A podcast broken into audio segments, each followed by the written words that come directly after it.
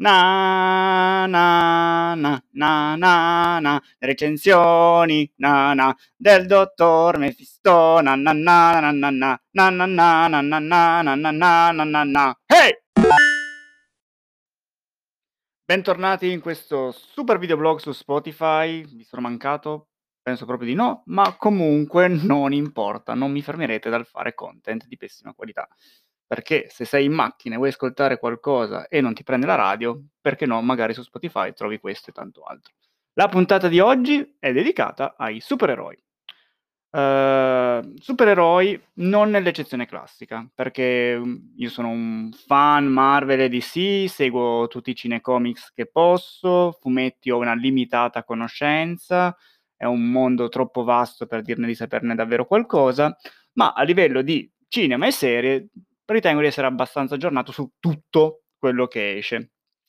Quindi iniziamo a parlare appunto della trasformazione del mito del supereroe in questi ultimi anni. Abbiamo visto appunto stravolgimenti del canone fatti molto bene, come The Boys, la serie di Amazon, in cui appunto gli eroi non sono solo persone, ma possono essere anche le peggiori persone possibili. Grandi poteri possono eh, magari non darti grandi responsabilità, ma possono renderti comunque un grandissimo pezzo di merda.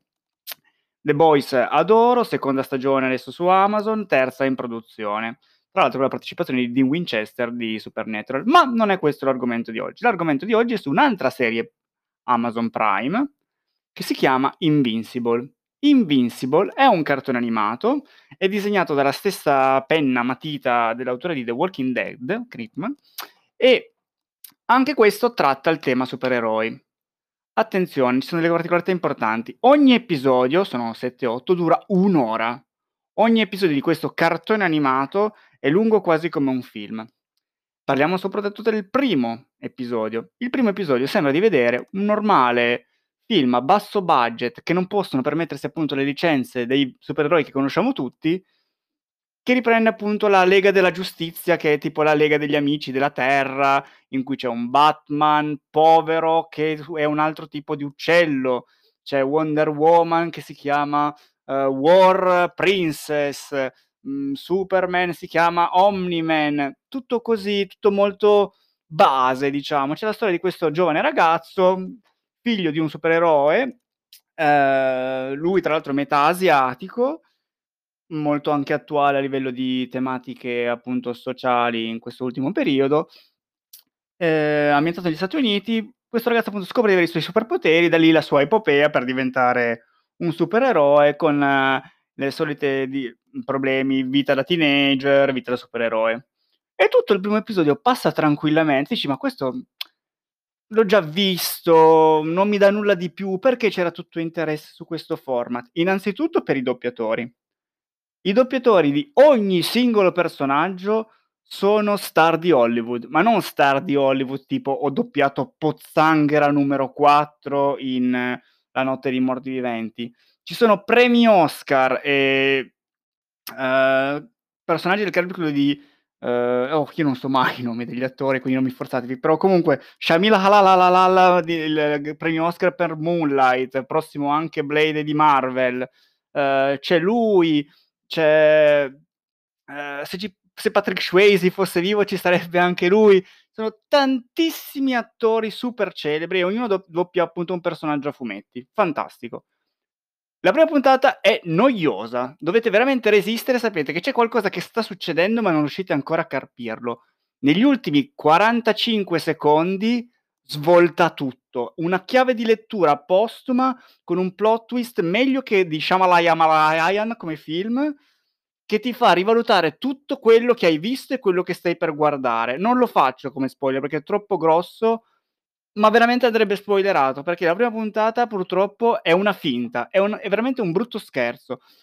Vi viste l'ultimo minuto della serie, capirete dove vuole andare a parare, o almeno l'indizio, e tutto cambierà, e la serie appunto è un evolversi di situazioni da una fase embrionale giovanile, appunto come era magari il fumetto negli anni novanta, perché negli ottanta era già piuttosto crudo, c'era guerra, droga, problemi di, in strada, in, in America, e quindi c'era l'influenza, però basta arcobaleni e superpoteri e paladini della giustizia e diamoci dentro a mazzate, tradimenti e veramente distruzione da, degna di un film horror.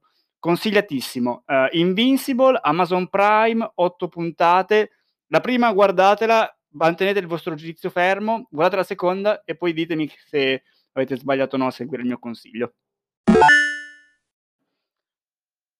Andiamo invece in casa Marvel, parlando dell'ultima uscita che era su Disney Plus, appunto la, la miniserie di The Falcon and the Winter Soldier. Davvero bassissime aspettative all'inizio, visti i trailer, perché sembrava il solito film di azione, un po' più a basso costo, che sembrava un po' Agents of Shield, con eh, per la prima volta delle presenze di, di attori che fanno parte davvero dell'universo dei film Marvel, quindi eh, Falcon, che tra l'altro abbiamo già visto in mille produzioni sia su Netflix eh, che eh, su, in, in, al cinema, che il Soldato d'Inverno, che finalmente ha un po' di spazio.